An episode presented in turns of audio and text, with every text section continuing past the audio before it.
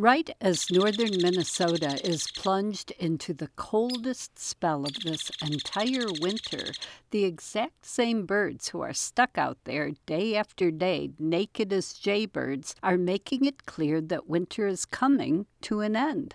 Even we mere humans are noticing that days are longer now than they were during the December holidays. Regardless of how cold temperatures might get, that is already making avian hormones surge. I've been stuck indoors virtually all the time now on a crushing deadline to finish a book, only able to hear birds whose songs can penetrate double and triple pane windows. But on February February 2nd, I heard my first hairy woodpecker drumming.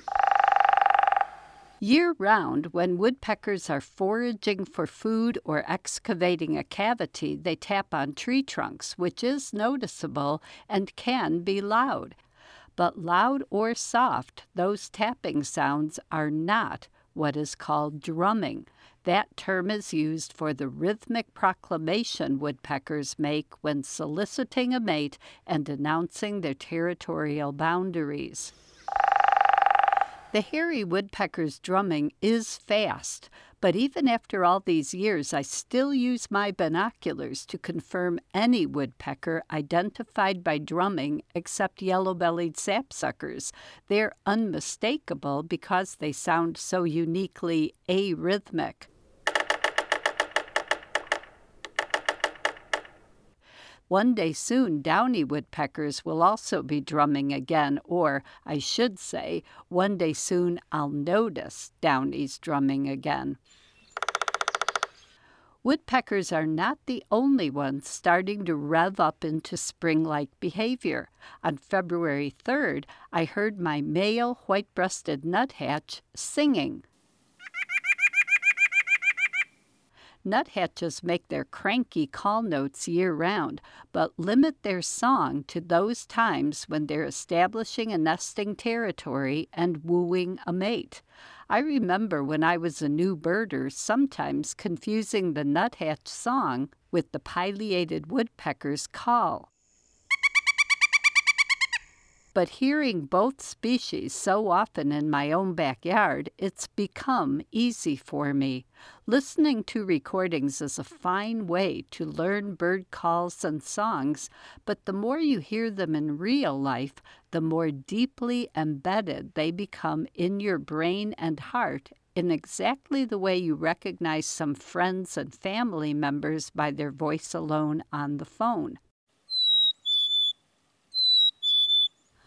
I haven't heard chickadees singing yet, but they have to be. I often recount the story of February 2nd, 1996, the day Minnesota hit its lowest temperature on record, 60 below zero Fahrenheit in Tower. The temperature may have been even lower in Embarrass, but embarrassingly, their thermometer broke. A guy slept out in a snow fort that night in Tower, and when he emerged triumphantly in the morning to television cameras and radio microphones, everyone was so wowed by this human survivor in his high tech clothing that they didn't even notice the black capped chickadees singing away in the background. If they have enough food, they don't care about the temperature. These double digits below zero temperatures will eventually be over, but wintry weather usually lasts well into April in my neck of the woods.